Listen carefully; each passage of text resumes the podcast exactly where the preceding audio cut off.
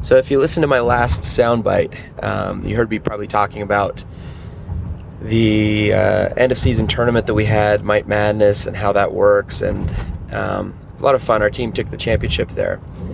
And afterwards, you know, I, I make it a practice of periodically um, having some retrospective or reflecting back on how things went.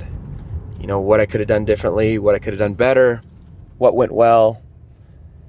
Um, you know what what changes I may want to implement with teams in the future, in future years as I'm coaching. And so what I talked about was one of the one of the keys that I think helped us to do really well in that tournament was teaching nothing new. So by the time you get to playoff mode, you should have taught as much as the team could absorb.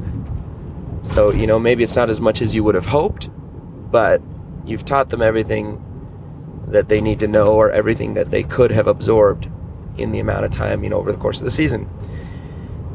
If you want more details on that, listen back to my uh, my most recent soundbite, the one just before this one.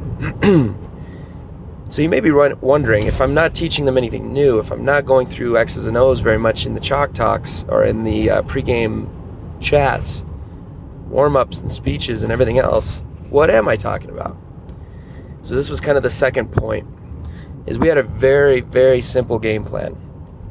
So at first I told the kids I said, "Hey, you don't need to learn anything new today. All you need to do is go out and do what you've been taught all year long. I know that you guys know what to do and how to do it."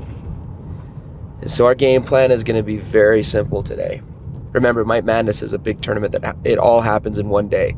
They go uh, 20 minute cross ice games, and if you go from, you know, if you go from start to finish, you uh, you're playing from about 7:30 a.m. till 5 p.m.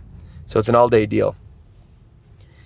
Um, so I told them, I said, the game plan for today is simple: three things plus a bonus thing.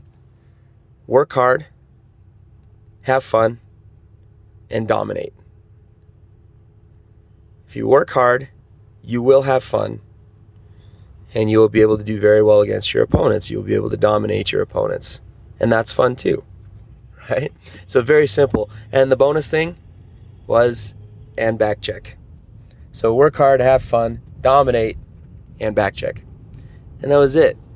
And so, I mean, it doesn't mean that that's all that we did, but that's all that I taught them that day is work hard, have fun, dominate, and back check. And so, like I said in the previous one, they, they went out and they did that. They did it very well. Um, they executed the, the game plan and they worked hard and they, they had a lot of fun and ended up um, winning five straight. So if you, it's a true double elimination tournament, right? So if you if you keep winning, you only end up playing five games. Uh, if you lose at any point during that, then you've got to battle back through the losers bracket and uh, eventually make it to the final. So the number of games you may play if you get into the loser side, um, depending on when you get there, could be as much as double um, if you stay in the winning bracket. But we were fortunate; we stayed in the winning bracket and uh, ended up dominating the uh, the final. The final score was seven nothing. So. Um, I guess the lesson to be learned there is is kind of piggybacking off the previous one. Don't teach them anything new but focus on the things that they can control, right? Working hard, having fun. And if they do those two things, then they'll they'll end up having success, and that's fun too. And then back check. Don't forget to back check. That's it. So hopefully that helps. And um, I would love to hear some of the things that you that you come up with in your retrospective, your season end reflection things that you may change, things that you th- think went well for you, or reasons why you had success in playoff. So feel free to leave it in the comments. You can actually comment straight in the audio if you're on SoundCloud listening to this, which is pretty neat.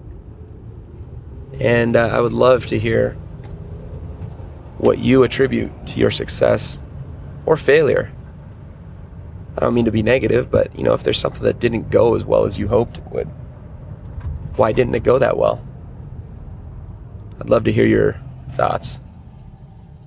That's it for today. We'll be back again soon.